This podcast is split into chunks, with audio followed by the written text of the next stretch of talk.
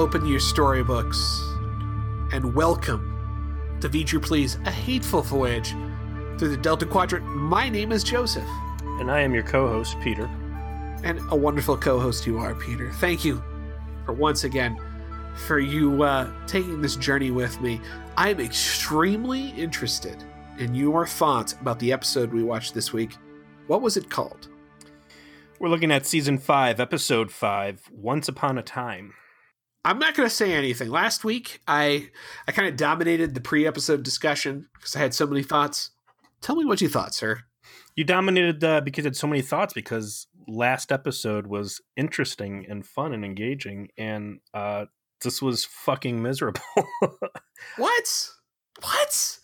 I love this episode. uh, well, Yeah. maybe you're manifesting some new symptoms of COVID 19, like being fucking stupid. So uh, we've got persistent cough, uh, fever, and appreciation of subpar Voyager episodes. Those are the official COVID nineteen. Uh, I believe that's what Uh, Governor symptoms? DeWine uh, discussed during the Ohio briefing. Um, you know, I'm not feeling season five at all right now. If we jump back, we had uh, In the Flesh last week, which had a good story that was just a round peg jammed into the square hole of species 8472. Uh, and I'm, I'm still kind of struggling with that one. Um, you jump back before In the Flesh, and what was it? Extreme Risk, which had cool stuff but was a little ho hum. Uh, Drone, which was fucking awful. And then uh, Night, which started off really cool and then ended like a cheap, shitty episode of Captain Planet. I think that Voyager front loads the turds. yeah, I mean, typically the beginning of seasons are definitely bad. Thinking back to both season two, season three, and season four, I you know, I just I definitely uh, see what you mean by that, but to me, Once Upon a Time is a episode that I love. I'm not gonna sugarcoat it. It's got I've got a few problems, nitpicky nerd issues, but overall, it is largely a character study, and it relies on backstories and personalities and trauma that some of these characters have carried with them uh, in that we've seen played out in prior episodes and it's exactly the sort of thing that I think makes later Voyager great. So the fact that you hated it and I loved it, I think that's actually quite interesting. it has going for it some more neat holodeck theory and some good opportunities for Ethan Phillips to fly off the handle as Neelix, who it is amazing what they have done with Neelix because he was such a rancid trash character in the first season. And a lot of that was this shoehorned Kes, Tom Paris, Neelix love triangle that they just beat like a fucking dead horse um, a lot of his cowardly comedy antics. And I think that following Rise, which was the Tuvok elevator episode, they really turned the character around into something good. And when he has a chance to really draw into his very clear emotional trauma, Ethan Phillips can do a lot with it. There's been a few things that have touched what we'll call, I guess, the Jetrel story arc, and that is his his dead family and how it continues to haunt him back in what was the the seven and nine um, necromancy episode, uh, Mortal Coil. That is correct. And there's still stuff in that that I think they touch on heavily without mentioning here. Uh, I enjoy the implications and the exploration of uh, children, specifically to me, because you know I certainly have to sit through a lot of fucking children's TV right now. Uh, but Flotsam or whatever his name is, the this interactive storybook that they go on, and you know, 24th century technology and its impact on uh, happiness. But then on the other side of the co- uh, coin, uh, this is a episode that heavily features child actor, which is terrible. Uh, has annoying, goofy ass, stupid holodeck characters, which is awful. Uh, and has a B plot that was very clearly shoehorned in.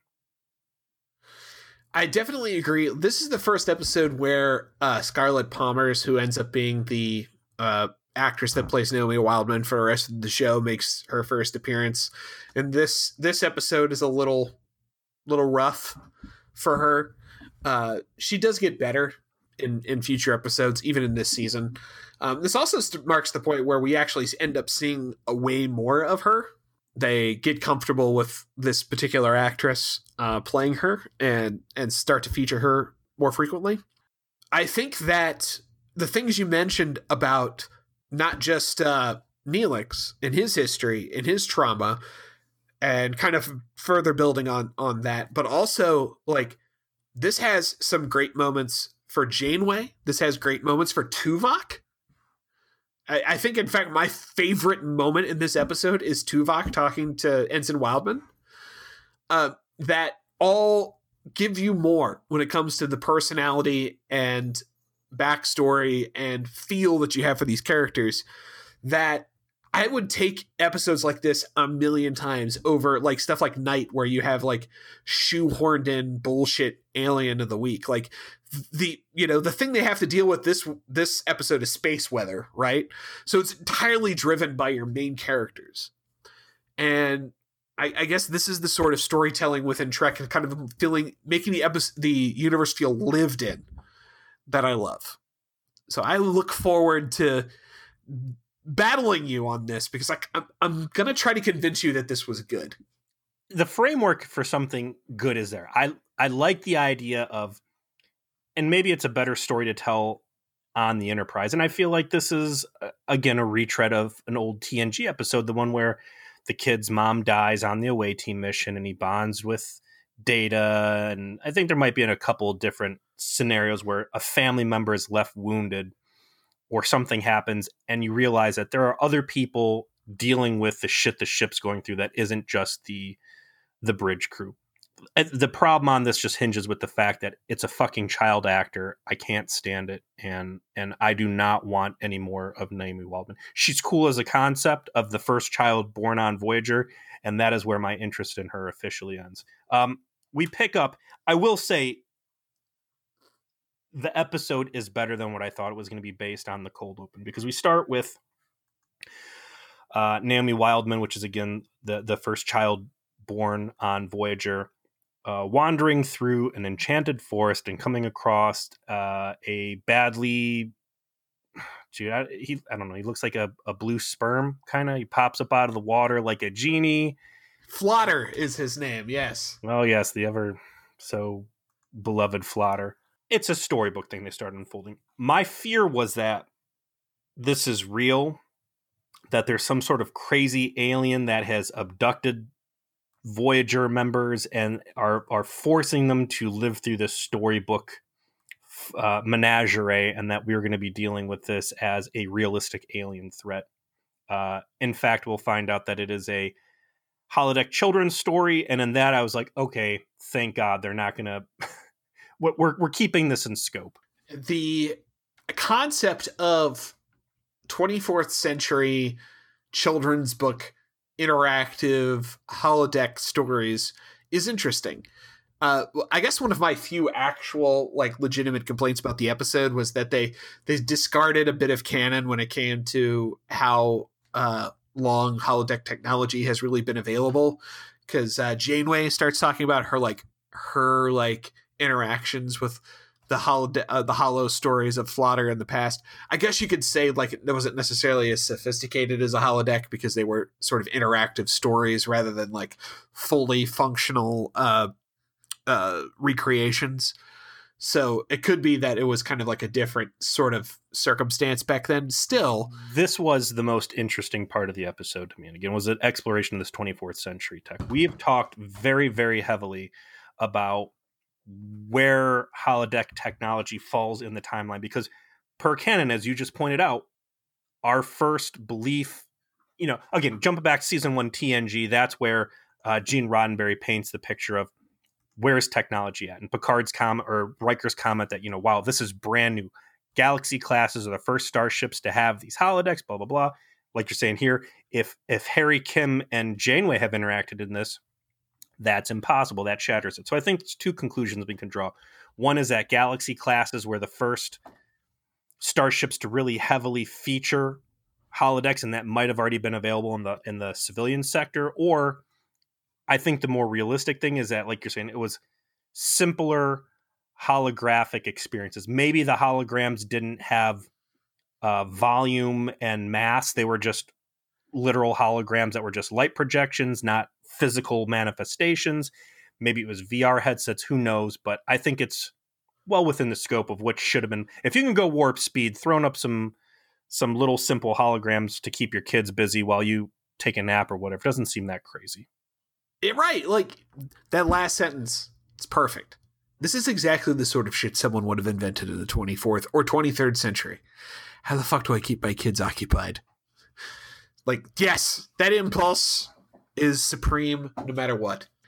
Yeah, Scarlett Palmer is like she gets better as an actress as as her experiences on the show go on, but she's pretty rough in here. Like it's very paint by numbers, kid actor stuff. Uh, well, you know not what? terrible, but not great. I Maybe- would say is Maybe season two of Picard, they'll like have her get hit by a space bus and her guts can come out of her mouth or some. She'll get the Icheb treatment. yeah. Then Seven of Nine will be even more angry.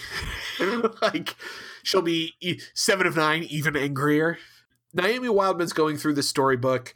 There's Flotter, the water spirit. There's Trevis, the tree spirit. You know, she's solving, you know, nature issues with them, and ultimately leaves because she gets a call from her from mother, uh, ensign uh, Samantha Wildman, mom hair Wildman, uh, potential stalker Wildman, and uh, she is on the Delta Flyer with uh, Tom Paris and uh, Tuvok doing some I don't know Starfleet science bullshit.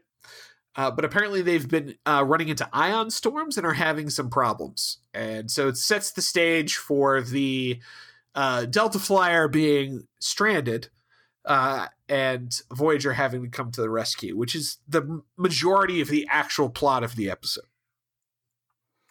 Originally, according to Memory Alpha, it was going to be a war scenario uh, that Voyager was dealing with outside of the the viewpoint of the child, and ultimately, um, Berman said, "No, I don't want war to be the the heavy feature of both of our current Star Trek properties, Deep Space Nine and Voyager." So they had to throw the script that they had written uh, in the trash and then rewrite this goofy Delta Flyer crash landing into difficult planetoid B plot, and and I think that's really a big disservice to the episode and, and leaves it feeling as half-ass as it does. Why do you say it's half-assed? I want to explore that thought. it it just feels tacked on, man. Like, ah. again, it's a retread of several different TNG episodes of mom gets injured slash killed, and now the kid has to cope. So, I mean, there's only so many different ways to tell the story. Um, and you know, the a shuttlecraft crashing in a planet and somehow ending real deep in the surface uh, seems unoriginal and boring. Um, I felt that the con not the conflict, but the interplay between Tuvok and uh, Paris on the Delta Flyer is okay, but then you jam uh, Samantha Wildman in there, who I've learned I also don't give a shit about, and I think this is the last time you see Mother Wildman, correct? Yeah, this the I mean Samantha Wildman factors into the show after this. Samantha does, mean. but I don't think the actress is ever featured. Further, she's she's a boring character. She begins and ends with the fact that she's a mom. Uh, seeing her in the Delta Flyer, like this person has never mattered before. So why is it the first time we see her on a away team mission is the time that it's the focus of the whole episode? It just it felt shoehorned. It was boring. I, I, just I couldn't find myself giving a damn about any of it. I know obviously by the end they're all going to live like yeah she ends up getting a punctured lung or what or kidney so she's more at risk of dying than um than Paris or Tuvok so maybe she might die where the other people get rescued but I just I had this feeling the whole time that they were all going to get saved. I didn't saved to a point where even the ship is recovered, right? Like jumping to the end, their solution to the problem of this crash landed ship is they transport an entire fucking shuttlecraft, which seems ridiculous. Uh, and that there's just no real consequence in any of this, and it's it's this dry hump um, effort to bring this child's trauma to the forefront. The real story here is Neelix is fucked up. Yeah, I, enjoyable to watch, but but sandwiching it between this kid and her annoying storytelling and her mom who's boring as fuck just ruins the whole episode for me. I, I, mean, they've never given Samantha Wildman to be more than a mom on camera. I mean, she's like you said, she's she's barely factored into the show so far.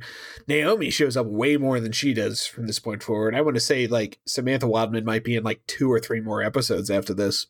Naomi's in a lot more than that.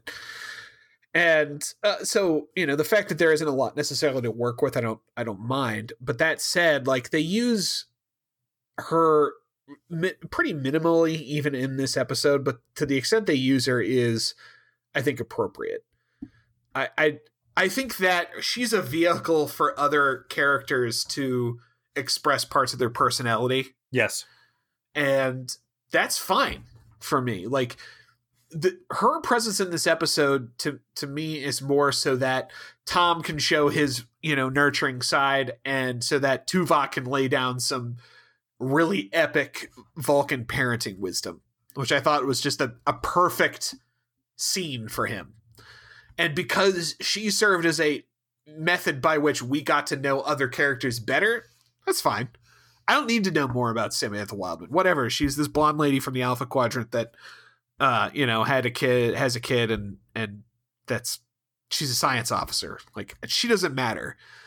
But what matters to me is the characters that I have, you know, gotten a lot more FaceTime with, and like Tuvok, you know, to, I want to go ahead and just go straight to that scene. I know it's way more further into the episode, but there's a moment where she, where Smith Wildman is despairing over that you know she's not going to survive this circumstance and she's wondering you know who's going to take care of my daughter? You know like this is an issue obviously i'm a parent and i'm not going to be there for my kid i am sad. And tuvok takes a knee next to her and says my youngest child has been without a father for five years but i do not despair because i know i instilled my values into her before i left and i have a tremendous amount of confidence and and uh, uh, uh, respect for the people that are around her. So I know she's okay because I gave her the best part of myself before I left, and I know the people around her will take care of her. And you know that's the case for Naomi too. You know, like the people you have left her with are the best people to take care of her, and you've been a good parent so she has the best part of you. It's such a Vulcan moment where she's he's not being overly emotional, but at the same time connecting with the character and the audience in an authentic fashion. And that's the shit I fucking crave when it comes to Trek, you know? Yeah, like that the line best was, moments are that. That that was an excellent line. Anytime they've touched on Tuvok, Tuvok, uh, Tuvok's uh, family life, I found to be interesting and rewarding and it's a good way to grow the character without actually having to change him or grow him i guess because again I, as we've discussed i think tuvok is already 100% complete there's not a lot Yeah. of room for he's him a to, solved character because Yeah. he's a you know an old he's a Vulcan middle-aged Vulcan. Like there there's not a lot of like growth or change. It's just trying to kind of finding out where he is and you know, we've talked before about how Tim Russ is a big fan of Trek and a big fan of Vulcans and really defended kind of where this character's lived in in a way that I think other actors may not have necessarily been prepared to do. it's pleasant to see him doing new things with like you said a solved character that do not enjo- involve um strangling people I mean, it's it's, it's those good are great moments. sure, but you know, we gotta we gotta ease off the choking. Uh, I, I do think that those scenes between Wildman, Paris, and Tuvok would have benefited from giving Tom an opportunity to go more into his relationship with his dad in a non-whining. it, has been a while since we've touched that arc. We haven't really gone anywhere near it since uh, Message in a Bottle, where uh, B'Elanna was poking and prodding at it. And I think enough times passed that he might have had some changes of heart or wanted to do some some growing. But you know, again, we, we get the good stuff out of Tuvok, and the rest of it's uh, Wildman jamming it up with her with her crap. Uh, so they're in the the holodeck. They're exploring. Uh, there's a tree guy who his makeup, like his eyes, kind of like got some skin hanging over it or something. It the the fish dude looks like crap. The tree guy looks a little bit better. I had to really look hard because his voice is like a 10 out of 10 Gary Busey voice. and I was like, oh fuck, what could they have possibly landed Gary Busey on a Star Trek Voyager episode as a living tree? Sadly, that's not the case. Uh, and yeah, we find out it's a children's holodeck program. They bake back out, and that's when we become aware, uh, as we've talked about heavily already, that Wildman uh, was on an away team mission. Things are rough. They end up having to crash land on a planet because of an ion storm. Like you said, the, the weather gets bad. It's with appearing to be you know pretty low stakes there's a real good uh, line Janeway lays out there about you know we built the Delta Flyer to withstand a lot of punishment. Yeah, Janeway. Over the course of a week, I think you got some real misplaced optimism here. On.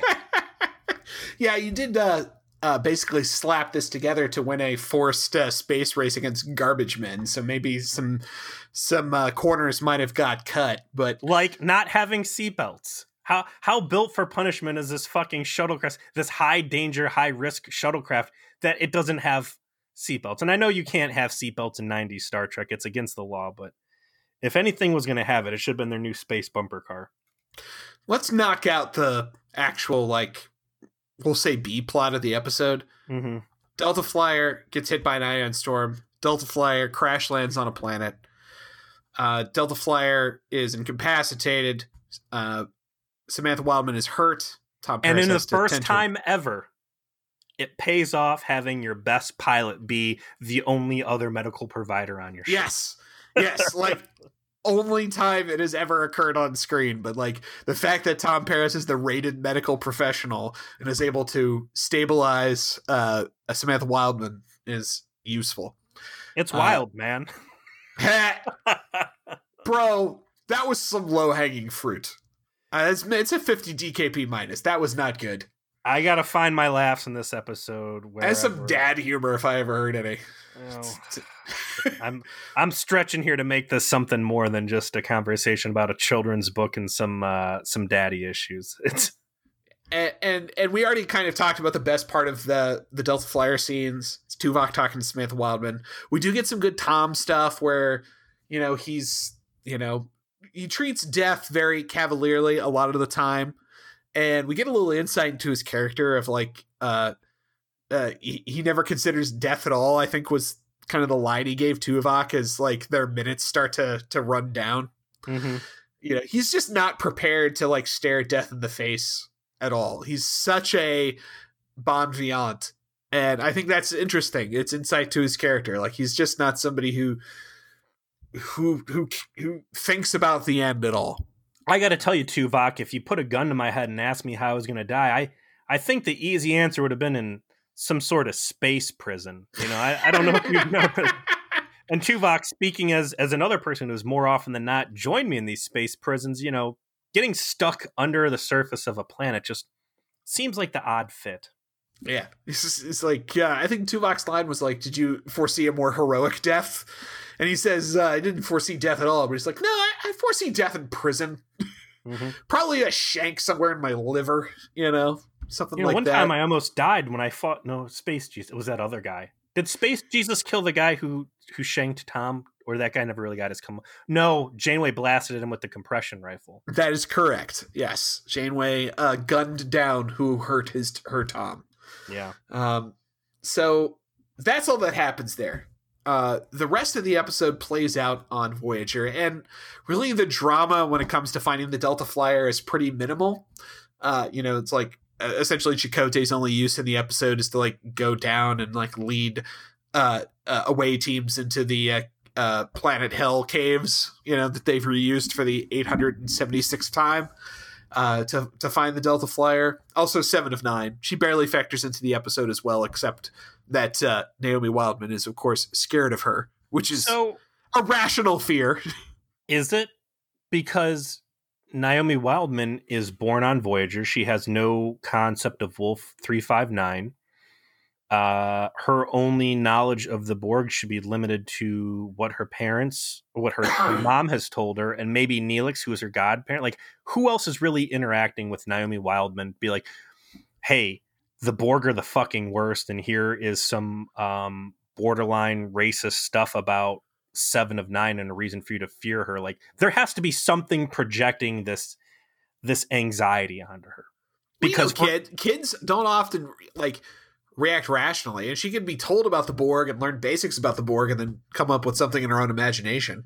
Uh maybe you know, and if it was the, uh, the Enterprise with a bunch of kids, plural, and and you know, oh my God, the house at the end of the street that's boarded up is haunted, and the you know it's an old drug house, and blah blah, all, all sorts of crazy story. But this is one kid living in a vacuum. Like my daughter, uh, growing up, loves fucking dinosaurs, right? And I got this this Velociraptor puppet that's terrifying. I scare the shit out of my wife with it all the time.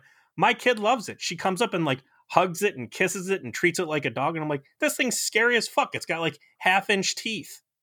I, Uh, I do I do find it to be the least surprising revelation of all time that uh, your daughter loves dinosaurs. I can't imagine which parent might have had in, uh, any kind of uh, influence on that. We went to the Jurassic Park live show, which was fucking amazing. And my wife dressed her up like Ellie Sattler, and it is the best cosplay you will ever see. It's a little two year old dressed like Ellie Sattler with a little pink shirt knotted off and khaki shorts. I fucking loved it. Bless bless you, sir.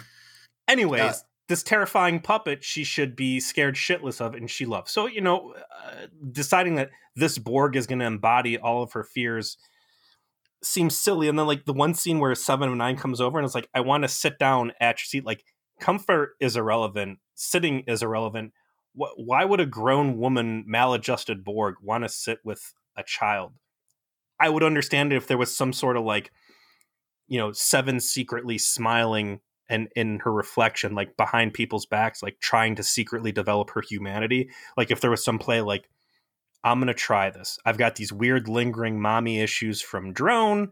Here's this kid, her mom's in trouble. Maybe I'm gonna try and make a clumsy pass at at at friendship with a child, but instead it's just like I'm full robot mode. I want to sit at your at your table, and, and then this this clunky response out of her where she's like, "I'm racist against Borg. Go away. You can't sit here." Someone's feeding this kid some fucking bad vibes about the Borg. There's there's some Maquis motherfucker who is responsible for. Ta- I mean, well, it makes sense, right? Because we find out like her education is basically individual crew members doing like lessons with her. Yeah, so like some Maquis member who got like you know assigned as our English teacher has been like, "Yo, you should be fucking terrified of that Borg bitch. Like, look the fuck Mr. out." She, I think you're being mean. Let me tell you about the Cardassians, kid. oh my god, Dalby as uh, Naomi Wildman's like Social phys ed studies. teacher, social studies teacher. Yeah, like let me tell you about galactic history. Cardassians raped my wife. Like, oh, Mister Toby, I don't know what that's. That's. Uh, I'm Yeah. scared. Wildman, like, listen, you can't see my daughter anymore. Stay out of here. or you know what? The phys ed teacher would be uh, uh, Lieutenant Howdy Doody. I yeah, mean, man, I miss him. I we- miss him too. We He- figured he- out what his name was, didn't we? I'm sure we did, but he's Lieutenant Howdy Doody. I mean, fuck whatever his actual name is. We we know his name spiritually. The real phys ed teacher for her is Ayala, smoldering catcher guy. That guy, he's in great shape. I think the the actor is actually like a professional rugby player. Like that's that's who that child's phys ed teacher needs to be. That guy feels like he would be. Like that's part of his I'm never gonna be a jabroni on this episode vibe. Of Mhm. like you see him and you're like, nah, this guy's not a jabroni. This, this guy goes out with a bunch of like men and without pads and starts whooping the shit out of each other over a football shaped thing. Like this is this is this is not a man who's ever a jabroni on this show. He kills people in Parrises squares. Um, all of this on the ship is going to rotate around. The right thing to do is probably to tell Naomi, right? She is getting context clues. She knows Starfleet protocols. She wants to get involved with the ship, so she's been reading like how to manuals, and she starts calling Neelix on this, like, why have I not heard from my mom? Federation protocol says that away teams need to call in every 24 hours. Uh, I'm seeing context clues here that's a problem, and Neelix is putting up this song and dance that everything is great. There's no reason to worry. Uh, even Janeway will start commenting like, maybe we need to bring this kid up to speed, and it very clearly becomes that Neelix isn't worried about the girl's feelings. Neelix is more worried about his own feelings and trauma that he has gone through. And at the end of the day, he wants what's best for her, but he is so damaged by the shit he's gone through that it has compromised his judgment. So instead of coming clean with Naomi that, hey, your mom crash landed because she was stupid enough to go in a shuttle and that's what shuttles do, uh, just be happy she's not stuck on the Amish planet. That that uh, you know he keeps using these holodeck stories and whatever else he can to shield her from the truth. And you know he's got this really top shelf trauma. All of his family is is half dead and it i feel like it's kind of polluted because again the weakest shit emeritus Ever. Yeah, the, the weakest shit award of all time. the real drama is, or the real trauma isn't that Neelix's family is dead. It's that Neelix's family is still half alive. They're caught in this miserable half physical, half I don't energy state on the war torn moon around his planet that this Jetrel's super weapon established, and that after 15 seconds of trying, Voyager gave away. So, you know, we tie into uh, Mortal Coil, which is where we find out that in Neelix's version of the afterlife, when he dies, he doesn't see all of his family, and it's like, well, because your family's not really dead, among other reasons why you didn't see them. Um, and and they keep bringing up his family and like, oh, what's going on with that? Like, no, they they all died, half died in this terrible storm. The story I want to see is now that the smartest person in the universe is on their ship, Seven of Nine. Like, I want to see Seven of Nine or uh, uh, Neelix being like, "Hey, listen, I, I got this other math problem. You seem real good at these these math puzzles. Do you like was it Sudoku? Sudoku, yeah. Sudoku. Here's a different game called "Can You Unfuck My Entire Planet?" I am willing to put aside the well established and well earned canon of Jetrel being the weakest shit because they barely tried to save all of the people that died on Rinax Moon from Jetrel's super weapon.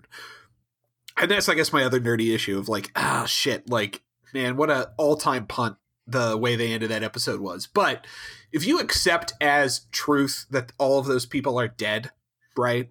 Let's Sure. put the weakest shit aside for a second. Like the the drama of Neelix's uh dealing with his past and what he's been through and that he genuinely cares for uh, Naomi and does not want her to suffer in a way that he's suffered but in like so many well-intentioned circumstances like this that manifests into almost uh, a selfish need because you don't want to experience it uh, again for yourself by seeing someone else do it. Like Sympathetically, Exactly. And that is what I find so compelling about that story and why I feel like this episode is great is because we can nitpick all day long the, you know, the what happens to the Delta Flyer or the fact that, you know, we got to deal with a kid actor for a lot of this.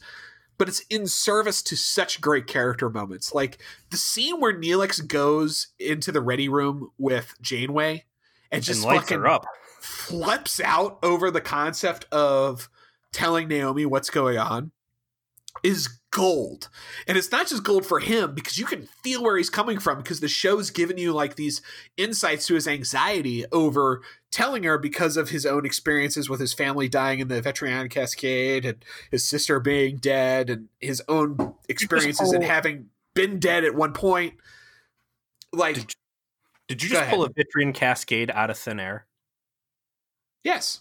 That's a hell of a fucking callback, man. Props to you. That's like that is a season one deep dive. Like you get an A plus for this episode. Well, I mean, for- they do. I, I don't give me too much credit. They do say it in the episode when he's having the the flashback dream of them like in the forest, and he's like, "Oh no, the vet." He says like, "Oh, oh no, the Vetreon Cascade" or something Oh. like that. Like right, it's. right. You, you only get a C plus then. That- Thank you. I was supposed to say, don't give me too much credit. Like it was in the episode, and that's why it was in my mind. But the the scene where he like flips out, like it's so much Ethan Phillip, like just just digging into this history that's been built for his character and putting it on screen. And it's it's exactly what you and I always talk about. Like the show shines when it lives in its own history. And this is this is Neelix actually getting to live in his own history, going back now four and a half four seasons plus, It which was is so cool.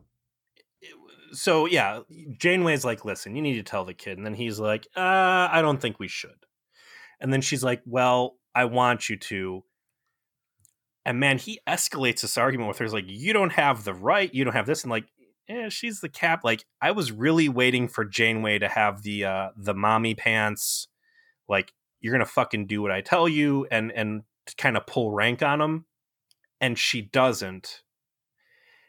And I think there was an opportunity there for uh to go back again to Mortal Coil and be like, this is the guy that just found out that his faith, which had been holding his sanity together, that everybody's waiting for him in like space cat heaven, uh, was shattered, and that we've all been walking on eggshells to a certain degree. And like, again, part of the Neelix Jetrel arc, uh, an acknowledgement from the rest of the crew around that he's still his healing is a work in progress. They don't. She lets him skate by, but still, you know, ultimately says, either you tell her or I'm going to tell her. But by the end of this, it, it's time for this kid to know. I do like that he flips out. It's very authentic sort of anxiety and rage on his part. And they cut back to Janeway and it the her reaction is, "Oh fuck, I get I get what's going on with him." Like it isn't I'm angry that I'm being yelled at by the space cat. It's my this crew member is suffering from authentic pain that I recognize. And I have to take a different approach in not being just his commanding officer, but like being his, you know, I want to say mother, but like authority figure that has to like under make him understand like I get what what happened to him. And In like leadership roles, you Yeah. realize that sometimes, you know, when you take an easy way out on the front end, it creates a bigger problem on the back. And I think in that moment, Janeway's like, God damn it, why don't we just put another 10 minutes into that fucking trying to save his family. I could have saved myself so much headaches with Neelix had I just tried for more than 20 seconds to bring those people back to life. Ah, missed opportunities. Needs him. like, she she puts his ha- her her hands on his arms, explains that he you know she understands where he's coming from, sits him down, and like the way she does it is very like good supervisor, which is Mhm. only you can do this, and like you're the person to do it, and you know I trust you, of like empowering him. But to do the thing that she wants done, it's very slick. Like as somebody like that's at that position now in their professional life and I have to have conversations like that with people where I have to like not force them to do something, but basically convince them that them they it, they yeah. need to. Yeah. You know, like I got like what they wanted to do with that scene, and I thought that was really neat. Um, I'm trying to find reasons to care about the holonovel. Uh, what I do like is, again, when Harry Kim gets involved, when uh, when Janeway gets involved hands on in the holodeck adventure, them referring back to their own experiences, and I think it's interesting that you know these interactive stories are dealing with. There's different ways for the child to play with a scene and have different resolutions. Janeway's unsurprisingly was like, "Oh, there was a problem, so I destroyed the entire thing." Like, I overthought the situation and made a ta- tactical error and flooded the entire area. at being a young child, I didn't yet have a starship at my command to simply blow up to solve the situation, so I had to just, you know, settle for f- burning the forest down or flooding the forest or whatever she did. Like, I, I think that if one was to look back on Janeway's history, there's a lot of absolute sacrifice, willingness to blow the ship up that should have flagged on some Starfleet psychological evaluations. And it makes me wonder, like, is that part of being a captain? Is we need people who can just ultimately like, fuck it, burn this motherfucker down. I I I think there's actually this end of the season might satisfy some of your knowledge when it comes to that actually specifically. So I'm I'm excited now. Uh, The but f- the Flotsam doll that Yes. uh, when they, we involve Harry Kim, it's like, hey, listen, I need you to make me a bootleg toy. Like the idea that this is such a beloved franchise of books, yet there's no merchandise available for replication, and like Harry Kim has to like get a goofy 3D scan and then make a bootleg Flotsam doll. Which was only introduced, it sounds like, so they could try to have another merchandising opportunity, but nobody cared about this ugly ass terrible doll. Did that? Do you remember? Someone posted a picture in the trauma support group, uh, maybe last year. Uh, no, it would have been like a season one thing of the the Neelix standing doll of horrors. there was someone in the trauma support group that posted a cursed image of Neelix. And I'm I have blocked out of my memory the exact it was like a doll. It was a doll standing in a hallway, and it was terrifying and ugly. And this fucking flotsam doll was like a dead ringer for it, man. it. it's bad. Uh, there isn't a whole lot else to talk about. I got two um, things. I you know the I guess the the the the actual like arc of the episode is that uh Naomi finds out what's going on uh because of some real classic Tuvok is bad at his job canon which is apparently uh the uh, security uh, lockouts on the ship can be circumvented by a child, a literal child. There's, uh, there's no lockouts in place. She's just like, take me to the nerve center of the ship. And the ship's like, okay, I get that it's not living witness. I get that Janeway does not have Kazon security officers armed with dildo phaser rifles standing guard on the ship. But when anybody, when a fucking child who is not even considered part of the crew, which was a, a I think that was a discovery by seven and nine a while ago. She's like, oh, there's 250. And then uh, uh, uh, the doctor's like, actually, there's 251 because there's one person not. Oh, no, it was, yeah, it was drone because there's a kid not in the crew. Um, when, when someone has zero clearance at all, can just be like, yeah, take me to the fucking bridge. And it's like, take you to the bridge. Uh, on the holodeck later on, we'll have a scene where she somehow overrides Neelix. Neelix, the guy who is able to like dupe the transporters into only listening to him and not listening to the bridge when she's able to like outfox him and block out all control on the holodecks like this kid might be like uh, penny from inspector gadget the child super hacker I mean, she's definitely like a bright kid. She's definitely portrayed as as very slick, but I felt that it was just like super on the nose that she was able to outsmart the uh, ship security by a putting her com badge on her Flotter doll and then locking the uh the holodeck controls. Like if if, if Tuvok's security protocols can be outsmarted by a kid, that might be just a little too much. um i would like to say it's too much but it's it is par for the course for tuvok who is great for dad advice uh but continues to it's being terrible at its job. naomi wildman just proved herself seska's equal in running game on tuvok So uh, she finds out because she just like goes to the bridge and like, you know, observes all of the stuff that's going on when it comes to you know people freaking out over the Delta Flyer crashing and her mom being in trouble, and discovers that obviously that Neelix has been lying to her the entire time, and ultimately forces a scene where Neelix has to confront his trauma by being truthful with Naomi. And I feel like the best scene that Naomi Wildman has in the episode is when they're on the the the holodeck. Neelix is being honest about like why I lied to you, about what happened to me, what happened to my family, and what I didn't want you to go through. And you know, she she questions that the the theory, which is to say, like, you know, do you lie to yourself about what happened to your family? And when you do, do you actually feel better? And you know, it's the kind of childlike wisdom moment that you expect from these kind of situations where you have a child actor as the focus. But I thought it was actually pretty effective because Ethan Phillips is able to sell what's going on in the scene. But of course, everything's going to be okay by the end. There's no real uh, consequence or change. The uh, phaser drills that they've set up uh, were able to strip away enough of this dense planet to kind of get a fix on the shuttlecraft, and they beam the entire goddamn Delta Flyer out of the subterranean crash site into the cargo hold, all off screen. Yes. Yeah, no, no effects budget for this episode. Like, I get when they, you know, there's a lot of stuff they do.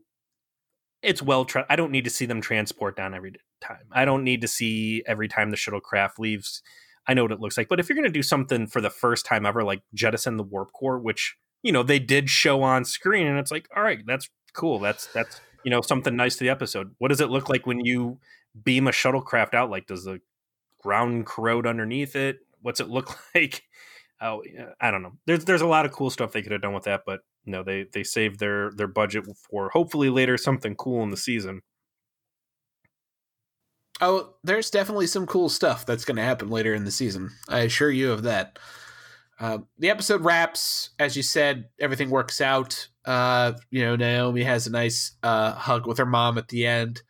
Um, you know, the they have a a you know outing to the storybook. We you, we get some of the canon that you mentioned uh, with uh, uh, the captain apparently having flooded Flotter's uh, forest in the past, and the episode fades out. I, as I said, anything in service to such deep and rich character building, I'm willing to accept. This is a great Tuvok episode. This is a great uh, in particular Neelix episode. I think it's got a great Janeway scene in it. Um, I'm willing to suffer through some C minus child acting if that's what I get as a consequence. You, you did not sell me this. There are good. I tried there, though. I fucking tried. yeah, I mean, you know, A for effort. It's not a logum, um, but it's it's nothing I'm going to anxiously ever go back to. Uh, I don't know. That's a curse of children actors in Star Trek. So you know, it's it's par for the course, and uh, ultimately, I don't feel like it wasted my time. It just again, season five has yet to really strike hard for what people are calling the best season ever. Well, it's funny you should say that now because I would love for you to read the description of next week's episode. Next week's going to be season five, episode six, Timeless, and we've got a dude in some polar trekking gear. A miscalculation by Ensign Kim. They're they're fucking shaming him out with that uh, low ass ensign status. Miscalculation by Ensign Kim causes a fatal crash during Voyager's first test with Slipstream's travel. Slipstream was the uh, Artanis Arturis technology from uh, hopes and fears, right? That is correct. Uh, I'm proud to tell you, Peter, that this is, aside from Year of Hell, considered Voyager's best episode. This is it's probably its best like single episode. Hmm. Uh, it's definitely the best Harry Kim focused uh, by a large margin. Uh, but uh, this is one people point out as Voyager at its best, and I firmly agree that this is uh, amazing Star Trek that we're about to watch. Well, it's about time because uh, I, I need it. I need a I need a strong boost from the the drivel we've been dealing with, and uh, high praise. So let's see if it's going to be able to live up to it, man. All right, dude. Thank you again to everybody for listening to V'ger Please, Hey for Voyage to the Delta Quadrant. We are available to you on Twitter at V'ger Please. We are available to you at on email, v'gerplease at gmail.com. You can find us on Facebook as well and if you are interested, you can join our V'ger Please Trauma Support Group, which is our official fan group where we love to uh, spread our Trek memes and talk uh, Trek in a you know nice closed environment. But we only keep it closed because you know you don't necessarily want your grandmother seeing your Trek shit posting. So uh, just uh, apply to join, and we'll happily have you along for the ride. And we always appreciate people liking and sharing the podcast wherever it is you choose to do so. We appreciate it. And until next week, see ya.